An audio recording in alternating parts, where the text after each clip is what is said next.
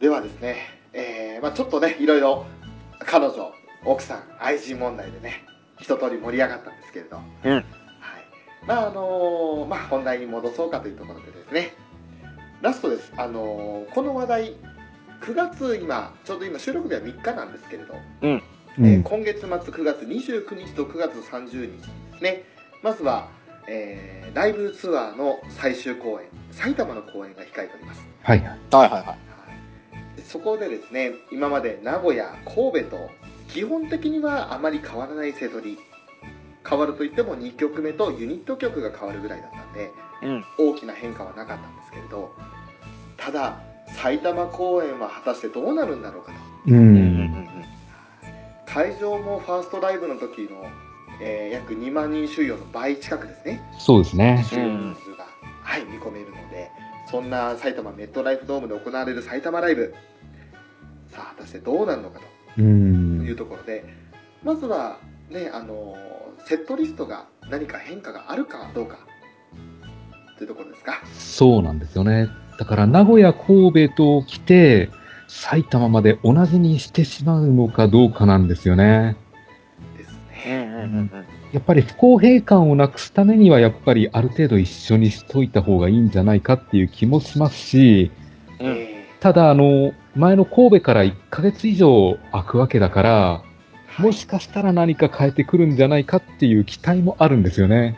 そういう意味ではね、個人的にはさっき裏キングさんにも我々2人紹介しましたけれど、うん、サマーバケーションの曲を今披露しなかったらいつ披露するんだってことになりますね。そうなんですよね、夏の曲ばっかりなんですよね、うん、しかも9月末なんて言ったら夏の終わりなんで、うん、シカナンの曲はまだいいとしてですよ、うん、もう夏の扉は開ききった後ですよ、うん、うんね、リコちゃんたちはそこからフィーバーするのかいって話ですよ。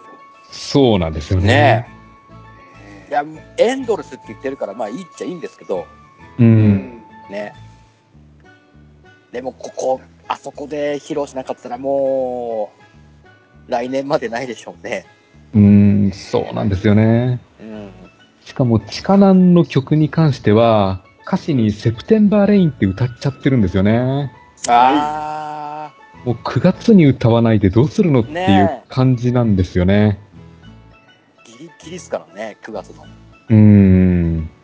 じゃあその地下なんだけに見せ場を出すのかい？いやそうじゃないでしょうって話ですよね。あれやっちゃったらやっぱ一通りやらないわけにはいかないですもんね。そうなんですよね、やっぱりこの4曲まとめて一つなんで、うん、やっぱりそこでね、うん、一つだけ気になることがあって、ちょうどおととい9月1日ですか、ニコ生があったわけですけれど、その中で金ちゃんがちょっと意味深な言葉を言ってたんですよ。ほうほうほう。埼玉ライブで、ね、リキャコさんが何かしますって、うん、言ってましたね。何するのって話ですよ、リキャコといえばライブで言ったら定番的に、ね、何かミスするっていうのが今定番になりつつあるんですけど、そういった意味合いの何か茶化しするのか、茶化した意味なのかなとも思いつつ、でもそういうふうに言っておけばライバーのみんな期待するでしょってことで、金ちゃんがリキャコに行った、つまりまるちゃんがリコに行ったってことは、その2人でしか知り得ない何かがあるかもしれないですよね。なるほど。まるとリコが絡んだ曲、そう夏への扉ですよ。披露されるんじゃねえのと期待したわけです。そうですよね。もういっそのことね、名古屋神戸と20曲でまとめましたけど、いやいや25曲はありじゃないかと。なるほど、4曲分を丸まんま出して、なおかつミラチケでも入れてくれたら最高じゃないのかなと思うわけですよ。ミラチケか、もうみんなで10したいですよ、あるいは夢夢でもいいですね。曲が入ってくれないかなと切に願うわけです。いやランディングアクション A も可能性としてはありかとも思うんですけど、やばいっすね、実はライブ会場で、そのライブ開演前のところではランディングアクション A の CD 音源は流れてたんですよ、会場に。もしかして披露されるのって期待もしたんですけど、うん、一応あの曲の位置づけとしてはミューズにおける「ミ」はミュージックの「ミ」と同じでファンミーティングの曲なんですよね。うんうんうん、なのでライブにそれを果たして持ってくるかなってところはあるんですけど、うん、そうですね。ただもしかしたらライブで披露して実はその曲聴いてなかったよって人をそれで引き込んで、うん、アクアクラブの宣伝にするっていう手もあるのかなっていう気もするんですよ。うん、あと大穴でアニメ2期のオープニングをぶつけてきたりしないかなと思う。うわ、やっぱりそれは聞きたい。それは聞きたいよ。それはもう本当に放送1週間前ぐらいじゃないですか。そうですね。タイミング的にはなくもないかなとは思うんですけど。そうですね。うん、ワンコーラスだけでも、うん、あってほしいですよね。いいですね。まあ多分ないとは思うんですけど。まあね、難しいと思いますけどね。うん、なんていうことだ、未来の僕らは知ってるようですね。うん、そうですね。うん、まずは中の人の踊りを見て、テレビ本編で言うと、あはーっていう再現度の高さにびっくりするっていうのもあるよ。それはありですね。ありですね。ね、手法としてはすごく。とか、あと僕思ったんですけど、あの名古屋と神戸の会場と違ってやっぱ大きいじゃないですか。はい。うん。そもそもの会場の広さが大きいんで、それをどう使うかっていう会場の広さを、ああなるほど。っていう、それで演出を変えるっていう手法もあるじゃないですか。うん。そういうのもなんか変えてくるのかなと思って。そうですね。うん、かもしれない。まだ会場の席配置が分かんないですからね。うん。うんうんうん。もしかしたらハッピーパーティートレインがど真ん中突っ切るかもしれませんよね。やるかもしれないですね。より大掛かりなね、うん、いろんな仕掛けがあっても面白いのかなっていう気はそうですねしますよね。でも極端な話、花火上げようと思えば上げられるじゃないですか。まあまあまあそうですけどね。極端な話、うんうん、もう未熟ドリーマー流して上げようもんなら楽しいですよ。あったー泣かせに来るのかいと。それはまずいですね。手もあったりするじゃないですか。それはあかんですね。うんね、そういうのをフルに使ってきてもらえるとやっぱ面白いかなと思いますけどね。やべえ、楽しくなってきた。楽しくなってきた。まあまあでも一番ありそうな線としては名古屋神戸とはあまり変わらないっていうのが基本的にはそうですね。現実的なんですけどね。うん。ただ期待値としてやっぱそのサマーバケーションの曲も入れてほしいなっていう期待をしてるんですよね。入れてくれるんじゃないですか、サマーバケーションの曲。やっぱ1ヶ月の空きがあるんで、そこで振りの稽古とかもしっかりできると思うんですよね。うん。があった上でやっぱりやっていただけるとありがたい。ありがたい。ね。そうですね。ファンミーティングだとタイミング的に冬になっちゃうんで、そぐわないんですよね。うん、そうですね。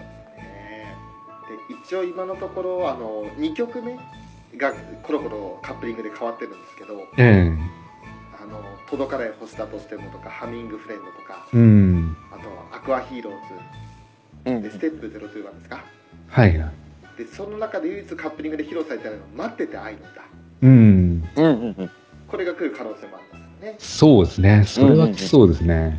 そうなってくると、それが今2曲目で変わる分で入ってきたとすれば、うん、まあでも基本やっぱ変わらないのかな。難しいですけどね。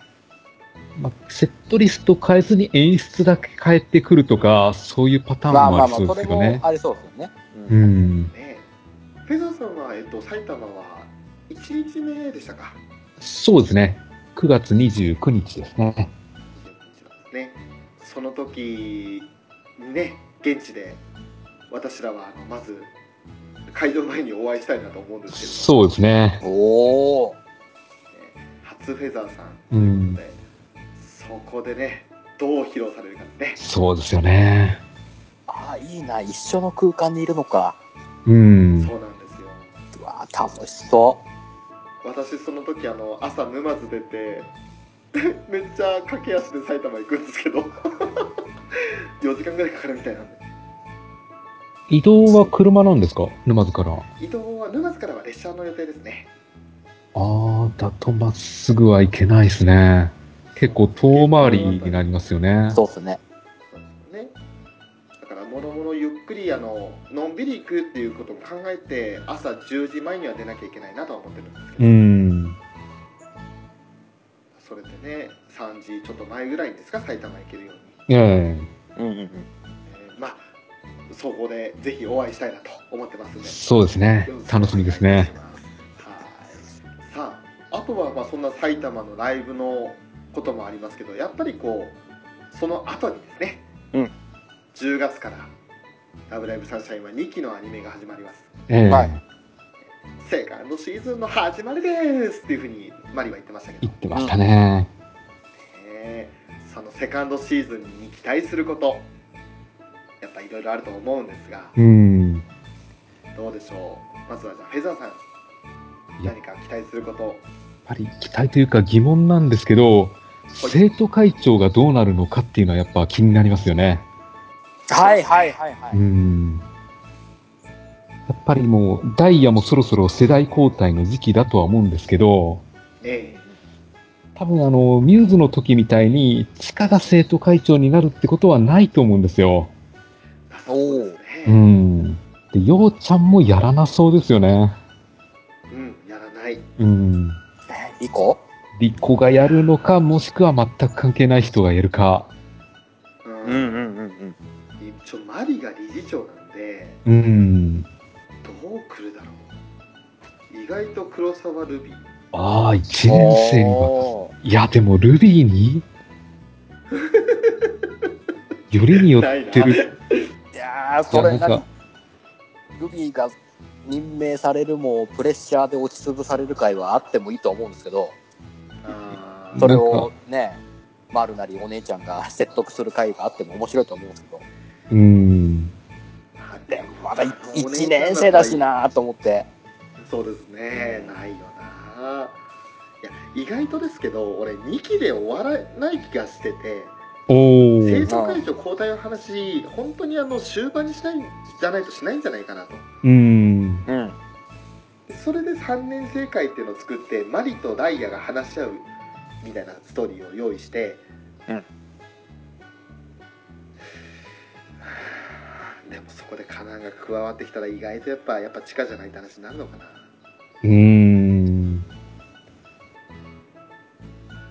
地下がそれになっちゃったら完全に音の木坂の2年生と同じパターンなんですよね。そうなんですよね。だから酒井監督がそれはやらないだろうと思うんですよ。なんか生徒会の中でも部活でみんないなくなってて出払ってるって話があったんで、本当フェザーさんのおっしゃる通り、意外と全く関係ない人が生徒会長になって、生徒会の話はなかったことになる可能性もありますよね。そうなんですよね。で、生徒会長という重荷が降りたダイヤが生き生きするっていうこともありそうですよね。ああ、なるほどね。実際2期で終わるのかどうかなんですよね。2期の後、3期をやるのか、劇場版になるのかっていうところですよね。やってほしいですよね。13話やること考えたら、だいぶ間延びするとは思うんですけれど、意外とそのなんか合間を埋めるエピソードを入れてほしいなと。これは前裏キングさんには言ったんですけど、例えばその 15.5 話とか、なるほど、そういうのが欲しいんですよね。単純にいいんですよ。短編集みたいな感じで1話の中にA パート B パートで全く別の話を盛り込んで、リコちゃんとシイタケが仲良くなる回とか。で、あとヨウちゃんとヨハネが沼津で2人で何やってるのとか。なるほど。で、まるちゃんの実家ってどんななのとか。やっぱりあれおばあちゃんだったんだ、お母さんはどうしたのみたいな話ですよ。そういうのが欲しいなと。そういうなんかサザエさん方式な話数もあっていいんじゃないかなと。そうですね。各メンバーにクローズアップした回は多分作ってくるとは思うんですけどね。それが欲しいですよね。お当番会とはちょっと違う意味合いの。黒沢姉妹の休日の過ごし方とか、ああなるほどね、カナンがダイビングしてたらマリはストーカーしてんのかとか、そういうのも欲しいかなって思いますね。いいですね。だから意外と2期で終わらず3期まであえて来年再来年まで続いて、で3期で卒業を描いてもいいんじゃないかなと。なるほど。おほほほ。その後劇場版って話になるかどうかはまた別の話として。なんか2期で卒業まで描いちゃうのもったいないなって気はします。そうですね。ああ、なるほどね。はいはいはい。変な話、現実世界で沼津宇宙らがあれだけサンシャインで盛り上がってるんですから。ここでもう締めちゃうのって話ですよ。そうですね。ああ、なるほどね。はいはいはい。僕はね、一個思ったのが、その一通り終わるじゃないですか。3年生がいなくなって、学年変わって新しい1年生が入ってきてっていう流れ。ほう。アクアが新しくですか、新しい体制になってもいいですし、アクアはアクアでそのまま6人になって、で他の何でしょう、その新しく入ってきた人たちでスクールアイドルを新しく作るのもいいですし、っていう流れがあってもいいんじゃないのかな。あそこで単にね、あの9人の形で終わらせなくてもいいんじゃないかなっていう気がするんですよ。なるほど。それもしかして PDP ですか？かな。そっちまで行くかなっていう流れがあってもあれはまた別じゃないですか？あれは別だと思いますけど。別ですね。あれは特別ですもんね。だからそういう流れ。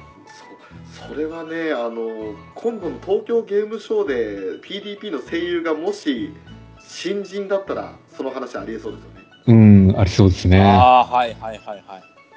例えばダンスとかは披露することなしの前提で、今ときめく声優たち、豪華声優を起用するんだったら、歌と声当てだけだったらね、いくらでも声優できるんですけど、踊るとなってくると話別じゃないですか。そうですね。普通にライブするとか、ただそれをサンシャインとして描くのかどうかですよね。まあね。だから今の3年生たちがちょっと OB 枠でなんかこうちょいちょい出てきてくれてもいいのかなって気するんですよ。やべ、大学生になった3人見てえな。なるほど。それめっちゃ見たい。ほら、ミューズ時代だと1年生枠が大学生になったらちょっととかあったじゃないですか。ありましたね。ああいうのがあったんで、じゃあアクアなら今の3年生の3人が大学生枠になって OB 枠で出てきてもちょっと面白いのかなっていう。やべえ、酒飲んで酔っ払って管巻いてるダイヤ様見てでしょ。意外と酒に弱いカナンとかも見たい。そういう広がり方を見せてもまたね、サンシャインはサンシャインらしくていいのかなっていう。いいっすね。絶対マリ集合だしな。そしたらそういうのは同人誌で探してよ。そうですよ。完全に同人誌ネタですよ。公式でそれを持ってくるっていうのもありかなと。そしたらスクールアイドルからちょっと離れて地元のアイドルとして活躍していくと。そう。それでちょいちょいまたライブにも出てくれるっていうんだったら面白いじゃないですか。お三人がね、確かにその展開ってありですよね。しかもミューズは追いかけないって決めましたからね。別にスクールアイドルにこだわる必要はないわけですよ。そう。ということは地域のために活躍するアイドルとして考えるんだったら別に卒業しようがないしようが関係ないですよね。だって下手したらマリさんは理事長として残る可能性もあるじゃないですか。形的には在籍的に、そうですね。卒業した後でも理事長としてね、があるんで、あってもいいんじゃないのっていう。それにカナンなんか大学正直行きそうな雰囲気ないですから、地元のダイビングショップやりながらね、ちょっと暇されば OB でどう元気してるみたいな感じで普通に部室に顔出しそうですもんね。そうですよね。でもうお姉ちゃんなんかはルビーが心配でたまらんですからね。そう。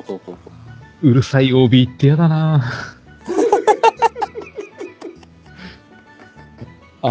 R 君の登坂先輩のパターンじゃないですか。それもでも面白いな。ミューズと違う答えを出してもありですもんね。そう。彼女らの考えでは。ああ、うん、じゃあラブライブで優勝しないっていうパターンもありそうですよね。ああ、ありそう。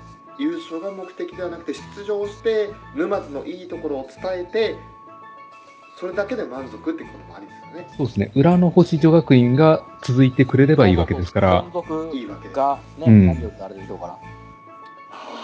あ、新しい解釈きた。俺の中でちょっと今予想外でした、正直。そうだ、ミューズは追いかけないんだよ、彼女たちは。うん。そうほら、だから一期のあれで音の木坂行った時にミューズは何も残さなかったって言ったじゃないですか、音の木坂に。うん、っていうのがあったんで、じゃあ悪を残してもいいんじゃないっていう。そうだね。ブラジョにね、うんうん、そういうものを残していく形でも。沼津宇宙だと。そうそうそうそう。いいね。いいですね。うん。ちょっと目から鱗っていうか、なんか、あ、それ欲しいって思っちゃったね。じゃあセイントスノーが優勝しちゃうとかありそうですね。あ、そう。ザ・北海道。イエーイ。イエイって。そういうのがあってもね。イエーイ。もうセイントスノーはね、我が東宝なんで。うん。ダンスナウ、ですよ。ね。セルフコントロールしてくださいよ。うん。俺全然できねえわ、セルフコントロール。そんな自分にすることできないっす。私ダメな人間なんで。自分にすることができたらこんな風にグッズ買いあさったりしないです。すみません。いやーね、まあそういうちょっとね、笑い話としまして。でもその本当にありですよね。セイントスノーが残り8組でしたか、うん、上位8組を蹴散らして優勝するっていう手もありますし、うんうん、でアクはまあいいとこ5、6位ってところで終わって、それでまあセイントスノーがちょっとね、北総エンデルみたいなところも映しても私たちはいいんですみたいなね、うん、ああ、そしたらリアが「姉さんこの子バカ?」っていうのがまた聞けるんじゃないですか。そうですね。なるほど、それも面白いですね。うん、セイントスノーも見せ場できるし。うん、どうぞ。うわ、ウラキングさん脚本家ですか、もしかして。いや今フェザーさんとかのお答えをとかの流れを聞いてて、あれこっちもいいのかなっていう気がちょっとしちゃったんで、うん、許しませんからね。俺サンシャインの2期見てて、脚本に原田一樹さんとね一緒にウラキングって書いてあったら大丈夫、それはない大丈夫、許さないですからね、俺ね。大丈夫ね、今こうしてるんだから大丈夫で、うん、あ、そうですか、ね、そうですよね。そうもし脚本書いてるならね、仕事してるから、うん、そっちのですよね。めっちゃ忙しいですよね、うん、今ね。どうぞ、佳境だと思います。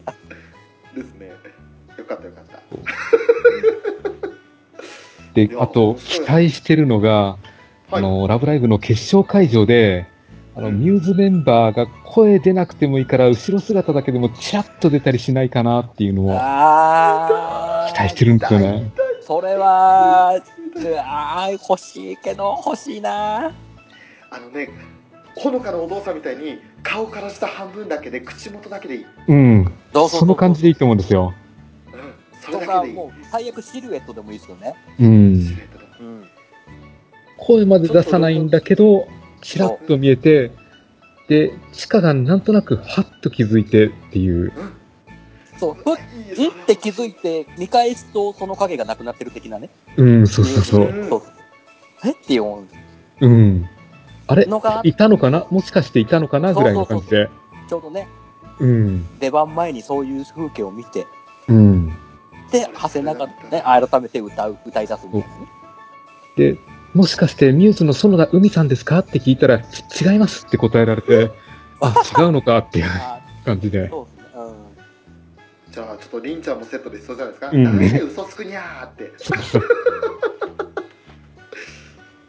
でもそれいた俺、ユキホとアリサが2人で会場に来てて、うん、お姉ちゃんって呼んでるシーンで何も喋らないほのかが欲しいですね。あー、なるほどね。こっちか。そういうパターン欲しいかな。あ、どう考えたってほのかちゃんって分かるわけですよ。あー、いや、それだったらうちの心とココアもいるな。あ、そうだ。それはああ、もう全員得じゃないですか。全員得ってわけじゃないか、うちのありそうな矢沢家でテレビで見ててほしい。ああ、なるほど。全国生中継されてるライブで、うん、矢沢家のテレビで心とココアがお姉ちゃんって言って呼んだら洗濯物を取り込んでるニコニーのシルエットが見えると。なるほど。でも一応5年後設定だからちょっと大きくなってるんですよね。そうそうそう。だからちょっと大人っぽくなってる感じですよね。その横で俺が洗濯物だったら俺が取り込んでこいよって言っといて。うわ、出た。うん。出た。主婦出た。まさか梅沢さん銀幕デビュー。いるんだね。いるのかな。なぜお前そこにいるって感じだろうね。ああ、いいな、それ書いてくれるかな。矢沢フェザーとか言いにくいんですけど。フェザー矢沢だったらなんかね、どっかのプロレスラーかみたいになっちゃうんですね。そんな感じですね。ああ、いいな、そういうのを ねちょいちょい放り込んでくれるのも面白いな。ね、だからその辺で考えるとニコニーとほのかは出しやすそうなんですよね。うんうん。あと絵にもできそうかな、うまくいけば。まあそうね。アリサをうまく使えば。うん。ただ問題はね、海ちゃんとか小鳥がね、出しにくいかなって感じするんですよ。うん。そうだね、ちょっと難しいね。で、あとのぞみはのんたんはどこ行ったのかなって感じするし。そうですね。結果的にどうかな、ニコさんやっててくれればいいのかな。うん。意外と俺なんか海外旅してそんなイメージするんですよね。ありそうですね。ありそう。ね、ヒッチハイカーじゃないんですけど。うん。なんか結構パワフルにいろんなとこ回ってそうなイメージがあって、うん、うちは世界を知るために旅に出るんやって感じと、うん、そんな感じの望みが想像できる。そうだね。巻きリンパなんか問題ですよね。そうですね。そう。5年後設定でも21とかだから大学生なんですよ、普通に考えたら。うん。で、マキさん絶対医療系の大学とか行ってるじゃないですか。まあ、マキちゃんは医大に行ってるだろうし、医大でしょうね。うん、ねえ、でリンパのなんか短大行く感じですよね。うん、たまに3人で会って今日ラブライブあるんだってって言って会場行くみたいなイメージもありますよね。うん、そうですね。かよちんは相変わらずスクールアイドルを追っかけてそうなんで。そうですね。うん。いやー、ちかちゃんの声入るかな。いや、そこは俺あえて入れなくていいんじゃないかなと思って。うん。入れてほしい気持ちは多々あると、うん、それはない方がいろいろ感慨深いかなっていう、うん、ああ、なるほどね。いろいろ想像できるじゃない、こっち側で、うんうん、本当にいたのかなぐらいに抑えておいた方がちょうどいいと思うんですよ。そうですね。それぐらいで想像力をこっち側でかき立たせていただけるとね、うん、ああだこうだ言えるじゃないですか。そうなると誰か一人二人を出すってやると残りのってことになっちゃうんで、やっぱみんな出してほしいですよね。うん。ちょろちょろと出してほしい。ああ、なるほど。もう本当にどっかのワンシーンにちっちゃく隠れてとか、何回も見ないと気づかないぐらいのレベルでもいいですよ。うん。ちらっと見えるところであれっていうのが、うん。要所要所であればいいかなって気がする。アクアが東京行った時の根府川駅みたいな感じの映り方がいいですよね。ああ、なるほど。ああ、白写りにも程があるんですね。うん。そう。そんぐらい。初見で見たときにあれ見たことある駅だなと思ったんですけど、一瞬でしたから。うん。あんな写り方したらやばいだろうな。あとね、意外とりんちゃんとかはお母さんと買い物行ってて、その途中で街灯のビジョンから歌が流れてきて、それに気づくみたいな。ああ、ありそうですね。ああ、それもいいですよね。うん。街中で大型スクリーンで。見てチラッと見てみたいなね。うん。あ、それもありかな。想像してたら楽しくなってきちゃって。うん。そういうのを期待したいですよね。期待したいね。そんなね、我々の願望がいろいろ混じりましたけれども。うん。あとは何か話し足りないことありませんか。いやー、なんかキリがないな。楽しかったな。そう。これはもう何時間でも話せますからね、この話題。本当にもうだって尽きないんですもん。そうなんですよね。だから来月アニメ2期が始まったらアニメカフェがまた本気出しますよ。出します。ちょっとね、頑張りますよ。うん。ね、これは主歌集からの言葉なんですけれど、うん、皆さん放送までずっとテレビアニメ2期のことしか考えないでください。そうしたら楽しみが倍になりますからっていう。うわー、うわー、まさに何ですかこれ。今の我々じゃないですか。そうですね。そうですね。あと1ヶ月切りましたからね。うん。うわあ、もうすぐだ。早いな。早いんだ。早いですね。この間にあと、まあ、アクアとしてのイベントがあるのっていったら、特に東京ゲームショーぐらいしか今のところ予定はないので。うん。うんうんうん。しかもそれはあんちゃんしか出ないんで。あとはおのおのがね、まあラジオ。裏ラジ出たり、まあ、それぞれのアクアとは関係ない仕事の方で出たりするので、それを追うぐらいしか今ないわけですけれど、うん、この9月は結構静かに過ぎるとは思うんですけどね。そうですね、まあ、強いて言うなら誕生日ぐらいですか、盛り上がるのは、うん、そんなところかなとは思うんですが、あとはアリシャが今キューレンジャーと戦ってますね。あおー、戦ってる戦ってますね、うん、2週連続で戦ってますね。戦ってましたね。まだ引っ張りそうですね。まだ、いや、いいんで、もうこのままずっと引っ張ってもいいですよね。うん。うん。そっか。今月の誕生日は12日に小鳥ちゃんと19日リコ、うん、21日にルビーですね。うん。おお。なるほど。で、25日がキングですね。キングですね。いやー、これはいいですね。誕生日が続くよ。いいっすね。ラブカストンたくさんもらえるよ。もらえますね。またそうやって現金の話しちゃうから、石もらえるって。ね、石もらえて、その石は全部ね、ようちゃんのために消えるんですけど。あれ、今回の UR かわいいね。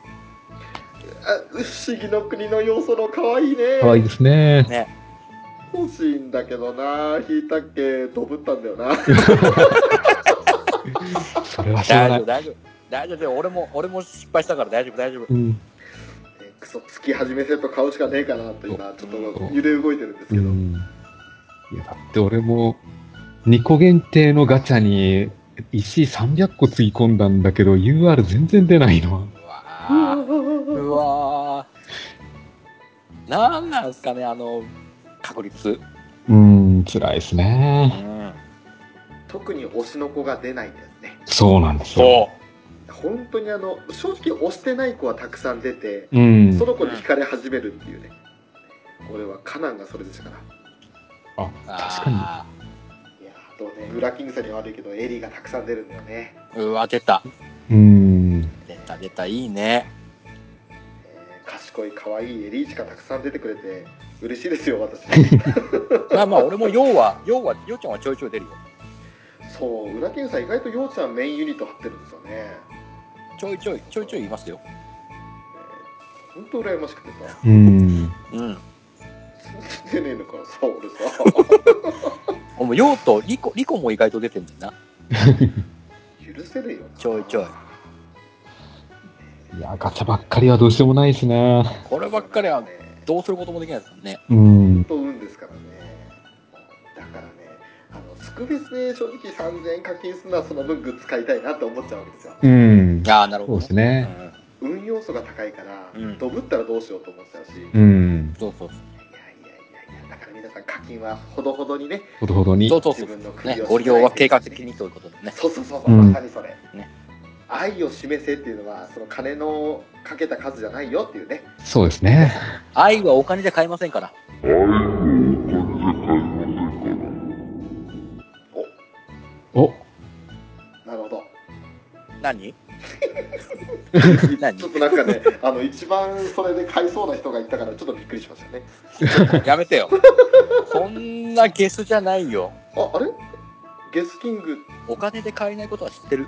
お、さすが。ね。かっこいい。当たり前じゃないですか。買えないものは？え？なんだマスターカードでって言われるのか。え？プライスです。ごめんね、この辺ちょっとね連携がうまく取れなくて。取れなかったですね。ね。いやありがとうございます。ね、ありがとうございます。いいところ切っときますんで。いやー惜しいな。ね。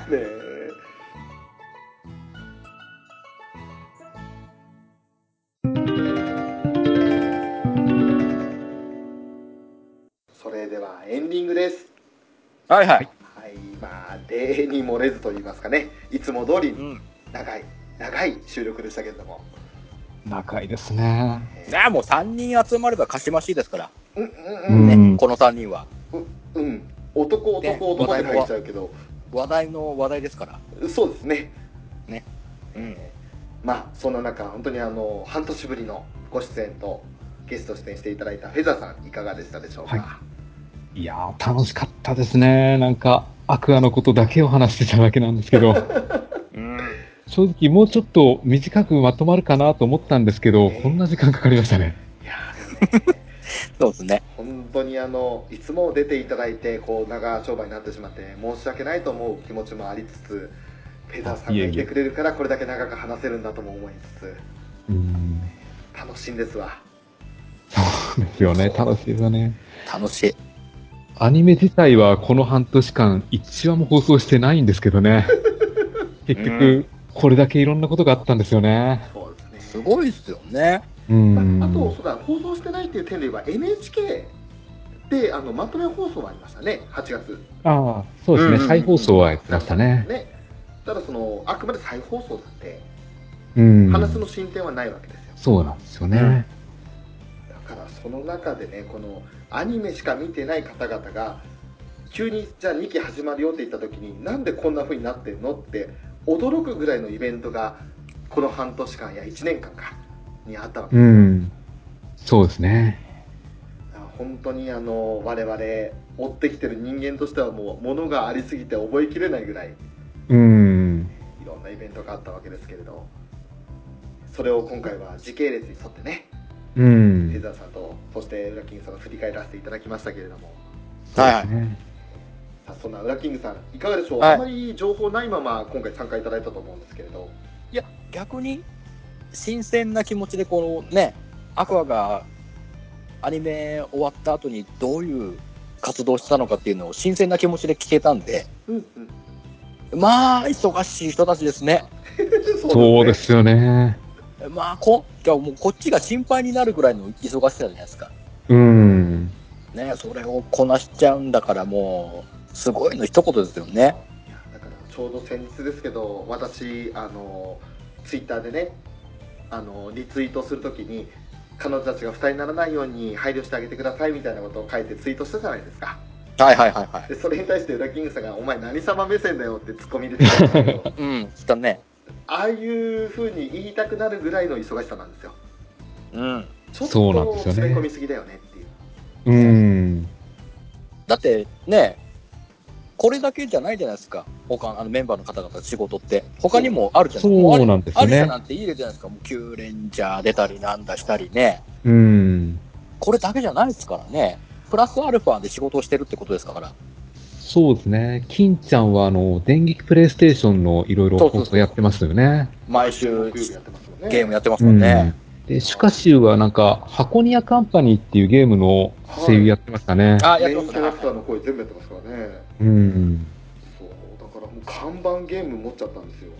そうなんですよね。売れ筋はちょっと分かんないですけど。ただマインクラフトとかと同じ箱庭ゲームなんですよね。そうですよね。ね、でずっとシュカシュの声が聞けるから幸せなんですよ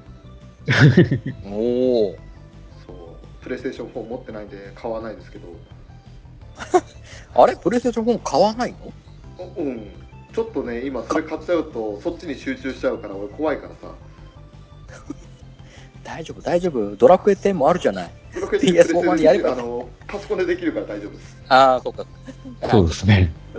いろいろできるからいいかなと思ったんだけどね残念、ちょっと推しが足りなかったですね。違うんですよ、俺はいいです。それはね、箱庭のことはとりあえず置いておいてですよ。あとはね、あんちゃんも特に忙しい舞台もやったりだとか。やってますね。スパイダーマンの吹き替えなんかもやってましたね、この間。やってましたね。でそれでいて写真集撮ったりだとか。あとはやっぱり何よりもアリシャですか。アリシャは本当にね、忙しすぎてちょっとかわいそうになるぐらい、なんか常に眠たいんじゃないかってぐらい忙しいですよね。なんかニコ生の時すごい疲れてそうな時ありましたね。ありましたよね。あ、うん、だってね、プレイボーイのグラビア飾ったとか、その特撮もの出たとか、うん、声優業だけじゃなくて基本彼女は女優ですからね。そうですよね、うんうんうんうん、それでいて合間に今度はライブのためにね、アクアの踊りですよ、歌ですよ、うん、うん、いや忙しいよ、忙しいですよね。だからね、アリシャ見てると一時期のミモリンの気がしてきて、ああそうですね、ミモリンも一時期ひどかったですからね、眠たそうというか、ちょっと休み与えてあげてよってぐらい、うん、忙しくしてたんで、そんなイメージだよねと、うん、だから本当に ね、怪我とかね、取り返しのつかない病気にならないように。そうですね。そうね。ミューズの時もね、南條さん膝悪くしたってのもあったんで、うん、あれはもともと先天的な病気が悪化したっていう話だから、そういう風にならないように配慮してほしいですよね。うん、そうね、やっぱね、体が資本だから、うん、ね、詰め込みすぎはねしてほしくないよね。うん。みんなステップアップとかそういうのは必要だけど、そうそうそう。無理のない範囲で。やっぱ、うん、身の丈に合ったあれじゃないと、うん。ね、頑張るのはいいんですよ。うん。頑張りすぎるのはちょっとまたね、違う話ですから。そうですね。そう。ただ当分詰まってますよね。詰まってますね。そうなんですね。アニメ2期が終わってファンミーティングが終わるまで多分ダーッといくと思うんですよ。うんうんうんうん。なんか正直アクア声優として抜擢される直前というか、その条件としてアクアのためにスケジュールを空けてくださいというのが条件らしいですからね。おお。ああ、はいはいはい。ライブとかも本気でやるから練習時間はしっかりとりますと。そういった時のために他の仕事を入れないでくださいっていうのがこの抜擢された理由の一つというか条件の一つらしいんで。うんうんうんうん。そこだとしてもですよね。実際でもアクアやってると他のことできないですよね。できないですよ、うん、だからね、ちょっと落ち着いた頃に他の作品出たりとか、そういうのは全然ありだと思うんですけど、うん、ね、詰め込みすぎてる中であれこれとやんない方がいいですね。そうですね、うん、ね、もう本当にアンちゃんとアリシャは特に気をつけてほしい。うん。2人の舞台女優さん、そして女優さん、ね、気をつけてください。なんとかでそういうニュースだけは聞きたくないです。我々は何目線なんだろう。何目線なんだろう。これ公式は聞いてないからな、きっとな。いやもう、ね、聞かないでください。公式はね。聞かれたらこんなアニメカフェなんてすぐ潰されますよ。うん、ね、実店舗もない店なんて。やめてよ、そういう言い方やめてよ。ね、架空の店ですからね。ね、話半分に聞いてくだされば嬉しいかなと思います結局それかよってね、まあ、ということで本当に今回はエンディングまでね、我々のちょっと濃ゆいというか何目線かよく分かんない話までさせていただきましたけれども、はいはい、本当に長時間フェザーさんありがとうございました。いえいえ、こちらこそありがとうございました。そしてここまで聞いてくださったリスナーの皆さんもありがとうございました、ね、ありがとうございました。本当にまたアクアの話これからエスカレートしていきますんで。そうですね。そうそう、ここからはもうね、ライブが終わればもう次はアニメ2期、またね演じますけども、うん、ペタさんヨハネ会の時はよろしくお願いしますということでね。そうですね。ね、多分お呼び出しがかかると思いますんで、座長の方から。わかりました。セリフ書き取りまくりますんで。うん、あれ札幌でもやっぱり前と同じように土曜の夜放送っていう感じになります？札幌はですね、残念ながら前と同じで水曜日の夜なんですよ。ああ、そうですね、一番遅いんですけど、ただですね、私はバンダイチャンネルという秘密兵器がありまして、あ、そっちで見るんですね。今までは30分遅れだったバンダイチャンネル、なんと今回同時放送です。そうですね、うん、でなぜか PS11 が3時間遅れです。そう、夜中の1時過ぎですよね。ね、なので私はリアルタイムで皆さんとバンチャンで見ます。なるほど、なるほど。バンチャンは CM がない、うん、素晴らしいとさすがに同時放送のタイミングはね、何か CM 入ると思うんですけど、うんうん、その後自由に1週間見られる間は CM ないんで、そこでセリフ書き取りに勤しみますただね、前の時と違って私日月休みって固定じゃなくなったので、うん、そうそう、収録のタイミングまばらになると思うんですよ。はいはい。だから何ですか、土曜日見ました、日曜日セリフ書き取って収録しました、月曜日配信っていうスタイルはもう無理です。うん、はい、それは無理です。いや、当時もよく無理してんなと思ってたんですけどあれはあれで裏キングさん楽しかったよねいや、面白かったんですよ。面白かったんですけど、もうね、おかしな現象が起きたぐらいですから、うちの番組聞いてから本編見るっていうね現象が起きますから。そうなんですよね。ね、何考えてるんだろうと思いますよね。違うって言ってたんですよで、本編見た人がすげえ翔さん出てるみたいって言ってくれますからね。ちょっとそんなね、逆転現象が起こったりということも一部界隈ではありましたけれども、今度はね、さすがにね、毎週毎週出せればいいですけど、うん、いや多分ね、全部のセリフ書き取りとか読み上げは無理じゃないかなと思うんですよ。まあね、要所要所だけ押さえておけばいいと思うんですよ。そうですね。ただね、その要所要所がね、結局全部なんですよ。そうね、全編になってしまうんですよね。ラブライブの悪いところはね、捨てるところがないんですよそう、ね、骨まで食べ尽くせるんですよね、この作品。本当に悪い作品ですよ余すところなく美味しくいただけるんで、ね、もうやるしかないよね、翔さんねまあ、皆さんもまた呆れずアニメカフェを聞いていただけたら幸いでございます。はい、ね、本当に今日はペダさんありがとうございました。あ、いえ、こちらこそありがとうございました。それではここまでラブライブサンシャイン2期に向けて振り返ってみよう会をお送りいたしました。アニメカフェラテのショートウラキングとレザーノートでした。どうもありがとうございました。ありがとうございました。あと、徳井そらさん、ゲーマーズ札幌店の一二店長就任おめでとうございます。おめでとうございます。おめでとうございます。ちょうど今日でしたからね。今日でしたね。ああ、そうですね。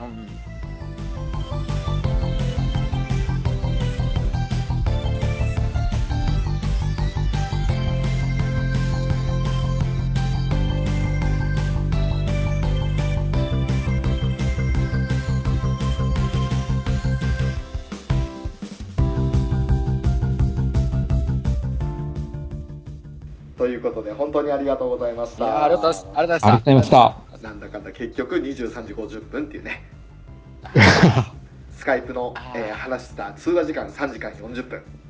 怖いですね。怖いな。これがだいたい合間のね、ちょっと間が空いたところだけ詰めたとしても全部乗るんですよ。うわ、いや、ちょっとこんなんだったんだね、収録ね。こんなんでしたね。こんなんだったもんね。聞いてる方はうんざりしそうですね。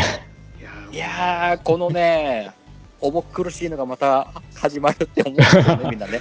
虹パパさんあたりきっと言うんだろうな。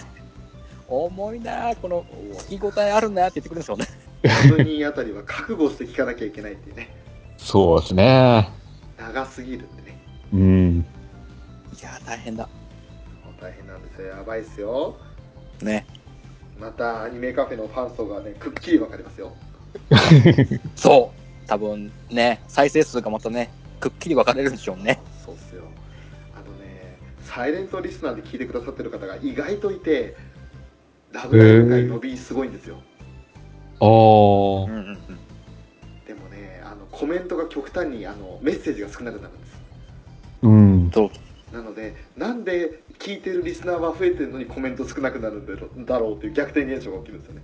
だから絡みづらいんじゃないですか。イエスいやー、そうなのかなそうなのかな。やばい、今イエス高須クリニックって言えばよかったああ、もうですよ。